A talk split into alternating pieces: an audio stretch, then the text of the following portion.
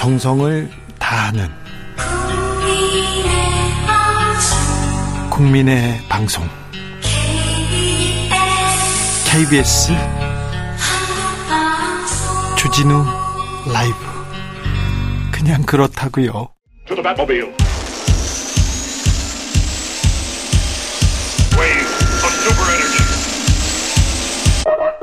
주 기자의 1분 김건희 여사 특혜 말이 나오자 날파리 선동이라고 합니다. 왜 구간이 변경됐는지 밝히면 될 일인데 15년 된 수건 국책 사업이 하루아침에 백지화됩니다. 원희룡 장관님 해명이 꼬이니 잔뜩 화를 내고 계십니다. 그리고는 직을 걸겠다고 합니다. 백선엽 장군은 자신이 회고록에서 독립군을 토벌했다고 썼습니다. 이명박 정부에서는 백선엽 장군을 친일파로 공인하기도 했습니다. 그런데 박민식 장관님 친일파가 아니라고 잔뜩 화를 냅니다. 그리고 직을 걸겠다고 합니다. 장관님들 자꾸 막 거시는데 지금 카지노 아니고 장관 국민과 민족을 위해서 좀 힘써 주셔야 되는 자리인데 왜 막 자꾸 거세요? 혹시 총선 나오시려고 막 거시는 건 아니시죠? 아니죠? 아니라고 믿을게요. 주기자 1분이었습니다. 21 파이어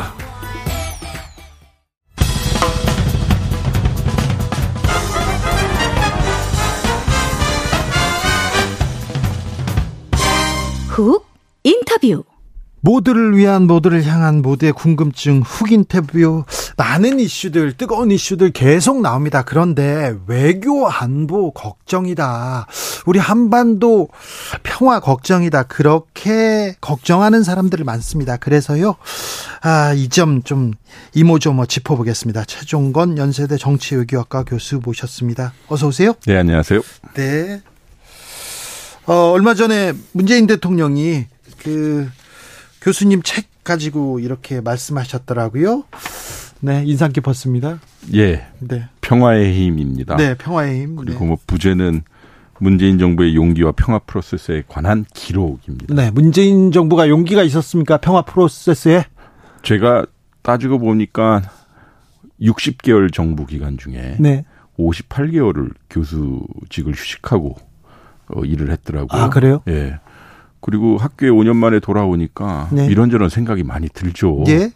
뭐 같이 일했던 분들은 뭐 압수수색도 당하시고 네. 기소도 당하시고 네. 심지어 지금 재판 중이신데 또 동시에 한반도 평화 프로세스 5년간의 평화를 뭐 가짜 평화이니 네. 그리고 뭐 이런저런 폄훼를 뭐 우리나라의 가장 높으신 분부터 네. 주요 직위에 계신 분들이 이렇게 소위 죽비를 때리듯이 예. 마치 우리가 현직에 있는 것처럼 예. 비판을 받아요. 그러니까 보면 어 역대 대통령은 나름대로 네. 한반도의 불안정성을 최소화하고 예.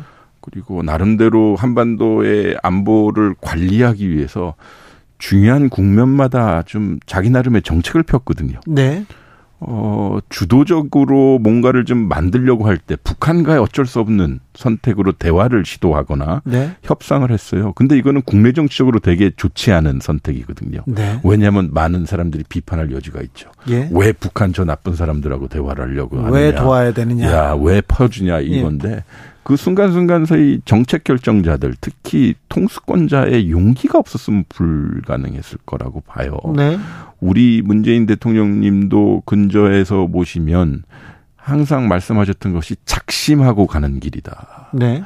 그러니까 이게 단순히 정쟁과 국내 정치 영역을 벗어나서 한반도의 평화를 지키기 위한 일종의 용기 있는 결단이다. 그리고 사실 국내적으로 그렇게 인기가 없, 없을 수도 있고 많이 힘든 정책이거든요. 또 네. 미국을 설득해야 되고 그리고 국내적으로 설득한 후에 그렇게 우호적이지 않은 북한과 마주 앉아서 네. 한반도의 비핵화와 평화 정책에 대한 이런저런 협상을 해야 되는데 이게 반드시 성공하라는 법은 없거든요. 네. 그렇다 보면 그 정치인 그리고 군 통수권자 그리고 대통령으로서 왜 그런 결단을 해야 하는가 그거 보면 아마 여- 역설적으로 대한민국 혹은 한반도에서 평화가 가장 중요한 것이다라고 네. 대통령이 되면 늘 느끼는 것 같아요. 네. 그러면 이 그러면 그 결단은 합리적인 선택보다는 네. 그 용기라고 하는 이 한반도의 지금 불안 구도를 극복하고자 하는 용기가 없으면 불가능했던 것 네. 같아요. 문재인의 용기, 윤석열의 용기를 조금 생각해 봅니다. 윤석열 대통령 힘이 평화의 원천이다.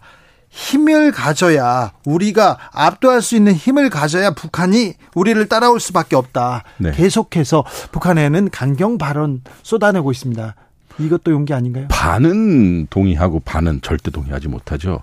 왜냐하면 물리력은 분명히 필요해요. 예? 그걸 구- 군사력으로 부를 수도 있고 국방력으로 부를 수 있는데 문재인 정부에서도 네. 국방비, 군사력 증강을 위해서 굉장히 애썼어요. 저는 그 부분 비판했습니다. 예, 역대 정부 중 가장 많이 네. 연평균 6.8%로 예. 그 국방비를 증가시켰죠. 예. 어, 근데 사실 제가 교수를 하다가 청와대 안보실을 들어가 보니 네. 제가 맨 먼저 받은 임무가 뭐였냐면 군비 통제 비서관이었거든요. 그 아, 그래요, 처음에. 그래서 군비를 한번 점검해 보려는 거예요. 네. 근데 기본적으로 우리가 당시에 북한을 예. 보고 예. 듣고 예. 그다음에 이 사람들의 동향을 판단할 수 있는 우리의 자주적인 역량이 부족한 거예요. 이 부족해서요? 예. 왜냐하면 어 저도 놀랐죠. 왜냐하면 아니, 우리가 국방비를 훨씬 많이 쓰고 있는데요? 박근혜 이명박 정부에서 네. 늘 그렇게 국방을 강조하고 힘을 강조했는데 네. 필요한 요소 요소의 결정적인 소위 국방 자산이 예. 없는 거예요. 소위 정찰 자산 같은 거예요. 그래서 소위 가장 기본적인 국방력을 예. 빨리 고속으로 구비하기 위해서는 국방비를 증가시켜야 했고 네.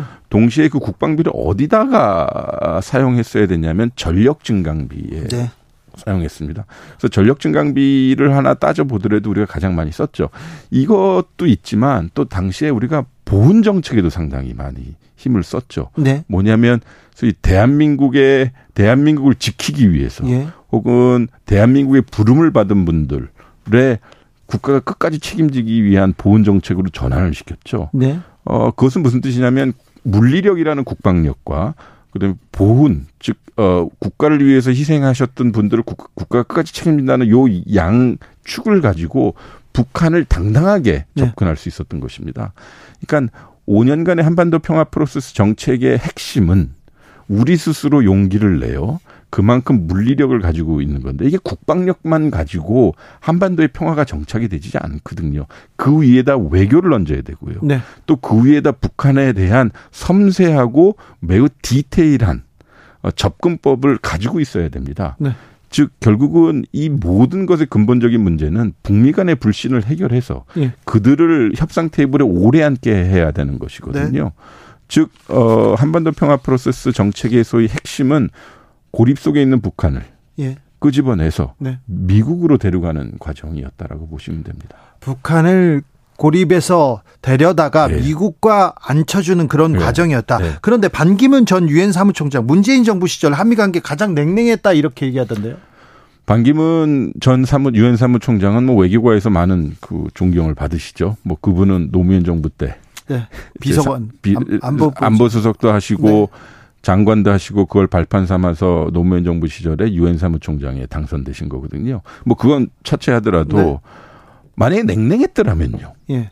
한미 간에 있었던 여러 어 실적은 어떻게 평가해야 되죠? 예를 들어서 네. 어 트럼프 그그 거칠었던 트럼프 행정부 시절에 네. 어, 우리 정부의 노력, 그리고 대통령의 노력으로, 어, 김정은 당시 위원장을 네. 싱가폴까지 데려다 준 것. 그렇죠. 그리고 한미 간에, 판문점에서도 만났고. 한- 판문점에서 만났고, 한미 간에 여러 현안이 있었죠. 어, 한미 간에 지금 미국이 우리를 좀 많이 견제했었던 것 중에 하나가 우리의 자체적인 미사일 역량을 예. 어, 못 쏘게 한. 네. 그래서 미사일 가이드라인이라는 거 우리가 풀어줬죠. 풀어, 풀었죠. 네. 그리고 우리 방위비 분담금도 저쪽에서 10배 이상을 요구했지만 우리가 선방을 했고요. 무엇보다도요. 저는 현장에 있어서 압니다. 실력 있는 대한민국 대통령 그리고 자기 할 말 국익을 지키는 대통령은 미국 대통령이 존중합니다. 그것이 트럼프 대통령과 같이 매우 거친 대통령이라 할지라도. 알겠습니다. 그리고 바이든 대통령과 회담을 했고요. 예. 그래서 우리 문재인 대통령이 퇴임하셨지만 바이든 대통령이 작년 이맘때 5월 달에 전화 통화까지 한 거 아닙니까? 네네. 그런데요, 트럼프 정부에서도 한반도 문제는 주요 이슈였는데 지금 바이든 정부에서 그리고 윤석열 정부에서 한반도 문제는 저기 뒷전에 밀려난 느낌입니다. 예, 뭐 제 책에도 좀 자세히 썼는데요. 네, 저 저도 그 부분 예, 인상 깊게 예. 읽었어요. 그러니까 평화의 힘은 뭐냐면 가장 기본적으로 평화 그러면 가장 보편적인 거거든요. 뭐냐면 국제적으로 통용되는 보편의 언어입니다. 네. 그래서 이, 이 정부가 얘기하는 보편적 가치 중에 가장 가장 높은 것이죠. 네. 대한민국 정부가 예. 한반도의 평화와 안정을 구현하기 위해 소위 선제적으로나 주도적으로 정책을 취하지 않으면 네. 아무도 취하지 않습니다. 네. 그래서 그것은 무슨 뜻이냐면 동맹은 대한민국 그리고 한반도의 안정과 안보를 확보하는 수단인 것이지 예. 우리나라의 외교안보 정책의 목적은 아니거든요. 즉 그것을 어떻게 활용하느냐의 문제입니다. 지금은 예. 가치 외교라고 해서 예. 그것을 너무 앞에다 내놓고 보니 우리 한반도 우리의 이야기가 별로 없잖아요. 그렇죠. 기승전 확장 억제니 예. 기승전 한미 동맹 예. 이걸로 가는 건데 소위 이 위기를 관리하는 좀, 좀 안정적 메시지가 좀 부족해서 예. 좀 국민들은 그것을 소비해야 되는데 좀 불안불안하죠. 알겠습니다. 아, 종전 선언을 이렇게 의 목을 매달았다. 이 뭐 윤석열 대통령께서 종전 선언에 목을 매달면서 이렇게 너무 종전 선언만 얘기한다. 반정부 세력이다도 얘기했는데 종전 선언을 그 외쳤을 때 그때는 국민의힘이나 야당의 반대가 없었습니다. 문재인 정부 시절에. 종전 선언하면 안 됩니까? 외치면 안 됩니까? 그러니까 북한에게 예. 그러니까 종전 만약에 하나의 상황을 가정해 볼 필요가 네. 있어요. 종전 선언을 하기로 했다 칩시다. 예. 우리나라하고 미국하고 북한하고 그리고 혹시 중국이 들어올 수도 있겠 거든요. 예. 그러면 종전 선언 하나로 끝나는 게 아니라 우리가 음. 원하는 것은 북한을 비핵화 과정에 앉혀놓고 어디로 못 도망가게 하는 거거든요. 근데 북한의 입장에서는 공짜로 해줄 일이 없잖아요. 네, 뭔가는 뭘 하겠죠. 뭔가는 좀 받아야 되겠죠. 근데 지금 당장 제재 때문에 우리가 실질적으로 물리적으로 미국도 우리도 해줄 수 있는 게 없어요. 그럼 정치적 보상, 정치적 안정감을 줘야 되는데 북한의 입장에서는 자기의 무기 체계를 내놔야 돼요. 네. 근데 상대방은 아직도 교전 대상국이에요. 네. 전쟁 대상국이란 말이에요. 왜냐하면 6.25 전쟁이 종전이 안 그렇죠. 됐기 때문에 예, 예, 예. 그럼 이걸 종전을 했다고 전쟁 끝냈다라고 선언을 해야 되는 네. 거거든요. 어, 보시면 427 판문점 선언에 종전 선언을 하기로 합의를 했고 네. 6월 6월 12일 북미 판 어, 싱가포르 합의문에도 판문점 선언을 지지하겠다라고 나와요. 네네. 3조에. 그것은 무슨 뜻이냐면 남북이 하기로 한 것을 예. 한 그러니까 북미도 합의를 한 거고 한미는 이미 여러 경로를 통해서 소통을 했고요. 네. 요번에서 이 반국가 세력 장충체육 간의 그 연설은 네. 어, 좀 무섭죠. 제가 예. 접했을 때. 왜냐하면 대통령의 언어는 특히 외교안보 관련된 연설은 이게 좀 갈라치기를 해서는 안 되는 거거든요. 즉, 어, 어떤 정책을 취한 것을 반국가 세력이라고 하고, 네. 그럼 나중에 북한이 이런저런 경로를 통해서 야, 이제 대화하자. 협상하고. 그래, 니네가 압박한 거, 그래, 그만하고, 네. 협상하자 그러면. 해야죠. 해야죠. 근데 네. 그동안 지금까지 발설했던 메시지들은 네. 북한 공산 집단하고 대화하고 협상하고 뭘 하려고 하면 반국가 세력이 되는데 그거는 자기 모순에 빠지는 거죠. 그러니까요. 그러니까 대통령의 언어는 가장 최후의 언어로서 네. 좀 뭐라 그럴까요? 부드럽게 예. 이좀 공간이 있게 가야 되는데 네. 요번 장충체육관 그 연설은 좀 무서웠다. 최종건 교수의 책을 보고 독후감을 쓴 겁니다. 그런데 반- 윤석열 대통령의 반정부 세력 발언, 반국가 세력. 예. 반국가 세력 발언 이후에 바로 문재인 전 대통령이 이런 글을 썼습니다. 네. 아직도 냉전적 사고에 헤어나지 못한 사람들이 많다. 이거 윤석열 대통령 직격하는 말로 제가요 오늘 올해가 치- 정전협정 70주년 네. 그리고 뭐 한미동맹 70주년이라고 하는데 정확하게 반토막 내면 35년 전에 네. 1988년이더라고요. 네. 이때 오늘 네. 7월 7일 날77 선언이라는 거 한게 아, 있었어요. 있었죠. 근데 그때 당시 노태 대통령이 뭐라고 선언했냐면 제가 한번 읽어드릴게요. 우리는 남북 간의 화해와 협력에 밝은 시대를 함께 열어가야 합니다. 남과 북이 함께 번영을 이룩하는 민족 공동체로서 관계를 발전시켜 나가는 것이야말로 번연된 번영된 통일 조국을 실현하는 지름길입니다. 이게 보면 지금에서의 현 정부의 관점으로 보면 반국가 세력적인 메시지죠. 왜냐하면 북한 공산 집단에 대한 이게 이상한 메시지로 들릴 수 있거든요. 제 말씀 뭐냐면 이것이야말로 탈냉전기에서의 냉전전 사고를 극복하고자 했던 보수 정부였던 네. 그 노태우 정부의 이, 이 세계관이었거든요. 예. 이것을 계승한 것이 김대중 예. 그리고 문재인 그리고 어 이명박 박근혜 정부를 건너뛰어서 문재인 정부였습니다. 즉 이제는 상대방과 협상하고 대화해야 한다는 명제는 더 이상의 논쟁거리가 아니고 네, 네. 그러려면 어떻게 해야 되냐라는 사고인데 상대방을 위협 그리고 적 이렇게 규명해 버리면 그 냉전적 사고거든요. 그리고 제가 아는 한 대통령님의 그 제책을 추천해 주면서 내셨던 메시지는 현직일 때도 하셨고요. 그리고 평상시 지론이기 때문에 네. 저는 그게 놀라울 거가 아니었고요. 뭐 물론 시간적으로는 네. 그 연설 그때. 이후에 나와서 네. 뭐 여러 가지 생각이 있으셨겠죠. 어... 문 대통령이 외교 안보 정책에 대해서 이렇게 흘러가는 외교 안보 정책에 대해서 윤석열 정부 외교 안보 정책에 대해서 좀 걱정하십니까? 어, 아시잖아요. 대통령 자체, 대통령님 자체가, 문 대통령 자체가 이렇게, 이렇게 뭘 내놓고 강하게, 얘기하지 강하게 않습니다. 표현하는 네. 건 아닌데요. 네. 저는 뭐, 나름 가끔 가서 뵈면 이런저런 세상 돌아가는 것을 많이 질문하시죠. 네. 그걸로 답변을 대신하겠습니다. 가장 아마 제가 판단하건데 가장 신경이 많이 쓰이실 거예요. 아, 문전 대통령이 네. 외교안보 남북 아이 평화는요. 우리는 분단 국가입니다. 휴전 국가이기 때문에 평화를 떼놓고 살 수 없어요. 평화는 법이고 밥이고 그런데 그런 생각해 봅니다. 오늘이요 독도 방어 훈련. 네. 어, 우리가 비공개로 실시한 사실이 알려졌습니다. 그러자 네. 일본에서 일본 정부가 나서서 독도는 일본의 고유 영토다. 도저히 받아들일 수 없다. 이렇게 얘기했는데. 이게 보시면요. 한 달 전인가요? 예. 그 용산 대통령실에서 대통령실 안보실이죠. 네. 거기서 그 국가 안보 전략서라는 것을 발간합니다. 네. 우리 정부 때도 했고요. 네. 우리 정부 때는 독도 우리 영토고 네. 무슨 수단을 거쳐서 뭐 지킨다. 네. 뭐그 그, 그 영토에 대해서 주장하면 안 된다. 뭐 이런 식으로 강하게 했는데 이번 정부의 안보 전략 지침서에서는 독도 이야기가 없습니다. 저기 영토 언급이 없습니다. 우리나라 예, 예. 그 연속성으로 우리나라... 보시면 됩니다. 예, 없습니다. 아, 그래요? 예. 저도 자세히 봤는데 독도라는 단어가 없습니다. 우리는 독도를 얘기하지 않고 지금 네. 일본이 독도를 얘기하고 있습니까? 그러니까 요 그러니까 독도 방어 훈련은 거기에 우리 경찰이 주둔하고 있고 우리 영토니까요. 네, 매년 하죠. 네, 매년 합니다. 우리 때도 했고요.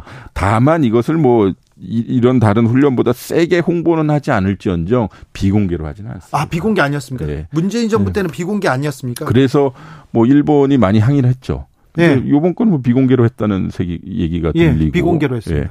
왜 그러는지 모르겠어요. 왜 비공개로 했을까요? 어, 뭐 지금 한일 간에 한일 관계 잘 해야 된다고 하는데요. 기본적으로 원칙 있는 당당한 실리 외교를 하자는 거거든요. 원칙이란 게 뭡니까? 역사에 당당하고 예. 우리 영토 주권에 대해서 명확하고 거기에 대해서 반론이나 혹은 어 여타 다른 주장을 하는 주변국에게는 우리 입장을 명확하게 전달해야 네. 이것저것 다 떠나서 우리 국민들의 자존감이 사는 거 아니겠어요? 네. 근데 좀 당황스럽네요. 네. 음, 이번에는 독도 동해 영토 수호 훈련을 소규모 비공개로 실시한 것을 네. 군 당국에서 확인해 줬습니다. 네. 저 문재인 정부 때는요. 후쿠시마 오염수 방류에 대한 원칙이 어땠습니까? 뭐였습니까? 그리고 지금 후쿠시마 오염수 방류와 관련해서 여러 얘기가 나오는데 어, 교수님은 어떻게 보십니까? 우리 정부 때는 세 가지였어요. 지금 뭐 여당에서는 한 가지 원칙만 선택적으로 사용하던데요. 첫 번째는 IAEA와 같이 네. 그러니까 IAEA를 포함한 여타 국제 기구가 어 과학에 기초한 검증을 철저히 한다. 네. 두 번째는 일본 정부가 우리 정부에게 네. 어원 데이터를 포함해서 네. 어 검증 가능한 이런저런 자료를 제공한다. 네. 세 번째는 그 조사, 현지 조사를 우리 정부의 우리 정부 사람들도 참여한다예요. 네. 이세 개가 동시에 이루어져야 되는 건데요. 네. 지금 제가 묻고 싶은 것은 뭐 IAEA 보고서 나왔다지만 이건 이거 자체가 또 검증 프로세스가 있어야 될 예. 것이고요. 두 번째는 일본 정부가 우리 정부에게 네. 정말 검증에 준한 혹은 검증을 할 수 있게 이런저런 데이터를 제공하고 있느냐. 아니거든요. 우리 정부 기관에도 항상 그걸 요구했어요. 근데 어 도쿄 전력에서는 자기네들 어 인터넷 홈페이지에 있는 걸 갈무리해서 그냥 주는 정도였었거든요. 그거 상당히 우리에게 불쾌하게 느꼈고요.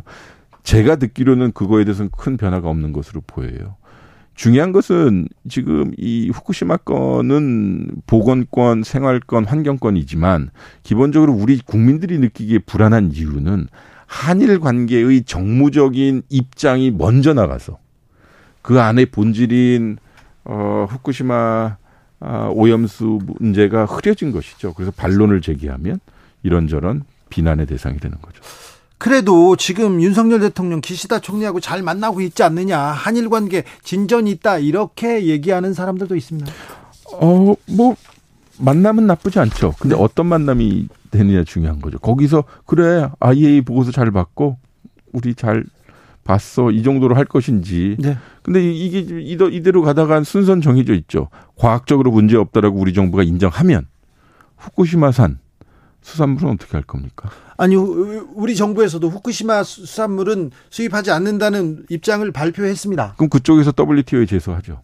아 그럴까요? 네. 왜냐하면 왜냐면 과학적으로 한국 정부는 후쿠시마 오염수 방류에 대해서 문제 없다라고 했고 예. 외교적으로 뭐 반대하지 않았는데 네. 그쪽 지역의 수산물을 일본 정부 일본이 우리에게 수출하는 것을 금지한다. 이거는 WTO의 관점에서 보면 네. unfair. 이거는 불합리한 조치인 것이죠. 그럼 후쿠시마 수산물 수입 금지 이렇게 반대할 명분이 없어지는 건가요? 이게 스텝이 좀 꼬이고 있을 겁니다. 네. 알겠습니다. 이번 나토 회담에서 이 얘기를 할 텐데 어찌 좀 잘해 주셨으면 하는 생각도 드는데요. 예. 하이든님께서 이렇게 질문합니다. 교수님, 지난 정부에서도 아세안 협력을 통해서 중국 의존도 낮추겠다 이런 탈중국 외쳤는데요. 이번 정부에서는요 탈중국 외치면서 오히려 그 정책들이 다 사라진 것 같아요. 아, 그 정책들 대신에 정부가 내놓는다는 게 인도 태평양 전략인 듯한데 교수님 어떻게 보세요? 이렇게 사실 탈중국이란 용어는 적합하지 않다고 보고요. 예. 그러니까 외교 다변화, 시장 다변화일 겁니다. 네. 우리 정부 때는 그 그 신남방 정책이라고 해서 우리가 네. 상당히 고유한 정책을 했거든요. 네. 그래서 아세안 국가들도 상당히 선호가 높았고 경제적으로나 인적 교류가 상당히 컸어요. 아세안 회원국 10개 국가 중에 6개 국가가 대한민국 언어인 국어를 제일 외국어로 지정할 정도로 선호도가 높았으니까요. 네. 왜냐하면 다른 나라들은 다 인도 태평양 전략으로 했는데 우리나라만 신남방 전략, 즉 아세안 국가들의 정체성과 선호를 지켜주는 거였거든요. 근데 지금은 모르겠네요. 그러니까 우리 정치 한국형 신남 한국형 그 인도 태평양 전략은 결국은 해양 중심의 전략일 텐데 그러면 자연스럽게 중국을 배제하는 것은 아닌지라는 우구심이 상당히 깊다는 것이 저쪽 아세안 쪽에 풍문으로 들려옵니다. 외교 전문가이지만 이 뭐 통일 한반도 문제는 뗄래야 뗄 수 없기 때문에 이 문제도 잠깐 물어보겠습니다. 통일부의 달라진 역할을 달라진 역할을 윤석열 대통령이 주문하고 있습니다. 김용호 통일부 장관 후보자는 북한 체제 붕괴를 주장하신 분인데요. 네. 어떻게 보셨어요? 아니 공식적으로 대한민국 정부의 북한 담당 부처는 통일부입니다. 예. 근데 그 부처의 장이 북한 붕괴할 거야. 북한 타도해야 돼. 라고 한다면 북한이 상대하겠어요? 안 그래도 별일 없을 것 같은데요. 그러면 북한이 상대 안 할 겁니다. 이게 중요한 인디케이터. 그러니까 제 증거가 뭐가 나왔냐면 최근에 현정은 현대그룹 회장이 그 방북, 방북 신청했는데 이거를 그 저쪽에 통일전선부에서 한 것이 아니 반응한 것이 아니라 북한의 외교 외무성에서 반응했어요. 즉각 반응했습니다. 오지 마라고 했거든요. 네. 이거 이, 의외롭죠. 왜냐하면 남북과는 특수관계이기 때문에 우리 통일부와 저게 쪽에 통일 전선부가 하는 것인데 갑자기 외무성이 나와서 현정은 회장 우리 안 받아줘라고 한 것은 우리 남쪽 정부 혹은 남한을 외국처럼 대하겠다는 거죠. 남처럼 대하겠다는 뜻이죠. 이렇게 남처럼 남과 북이 계속 멀어지면 어떻게 되는 겁니까? 대한민국의 국경은 인천공항으로 되는 거죠. 저도 5년 만에 학교 돌아갔더니 우리 젊은 세대들한테 좀 미안하더라고요. 보다 저기 안정되고 평화로운 한반도를 못 물려주고요. 지금 네. 북방의 영토는 얼마나 넓고 큽니까? 근데 이게 지금 막혀 있는 것이니까요. 네. 그러니까 아, 두고두고 문재인 정부 때 좀 성과가 더 났어야 되는데 더 몇 발자국 나갔어야 되는데 그런 생각. 예, 우리는 뭐 소위 7부, 8부 능선까지는 올라갔는데요. 그래서 여기서 정권과 상관없이 대북 정책이 이어달리기가 중요한 것 같습니다. 왜 7부밖에 못 올라갔어라고 하면 우리가 좀 도와줄 수도 있을 텐데요. 네. 그러니까 뭐 기소를 하고 뭐 가짜 평화라고 얘기하니까요. 네. 아니 평화의 반대가 가짜 평화라고 저는 생각하지 않거든요. 네. 알겠습니다. 네. 문재인 정부의 외교부 차관을 지내신 최정권 연세대 교수였습니다. 말씀 감사합니다. 예, 고맙습니다. 정치 피로, 사건 사고로 인한 피로, 고달픈 일상에서 오는 피로. 오늘 시사하셨습니까? 경험해 보세요. 들은 날과 안 들은 날의 차이. 여러분의 피로를 날려줄 저녁 한 끼 시사. 추진우 라이브.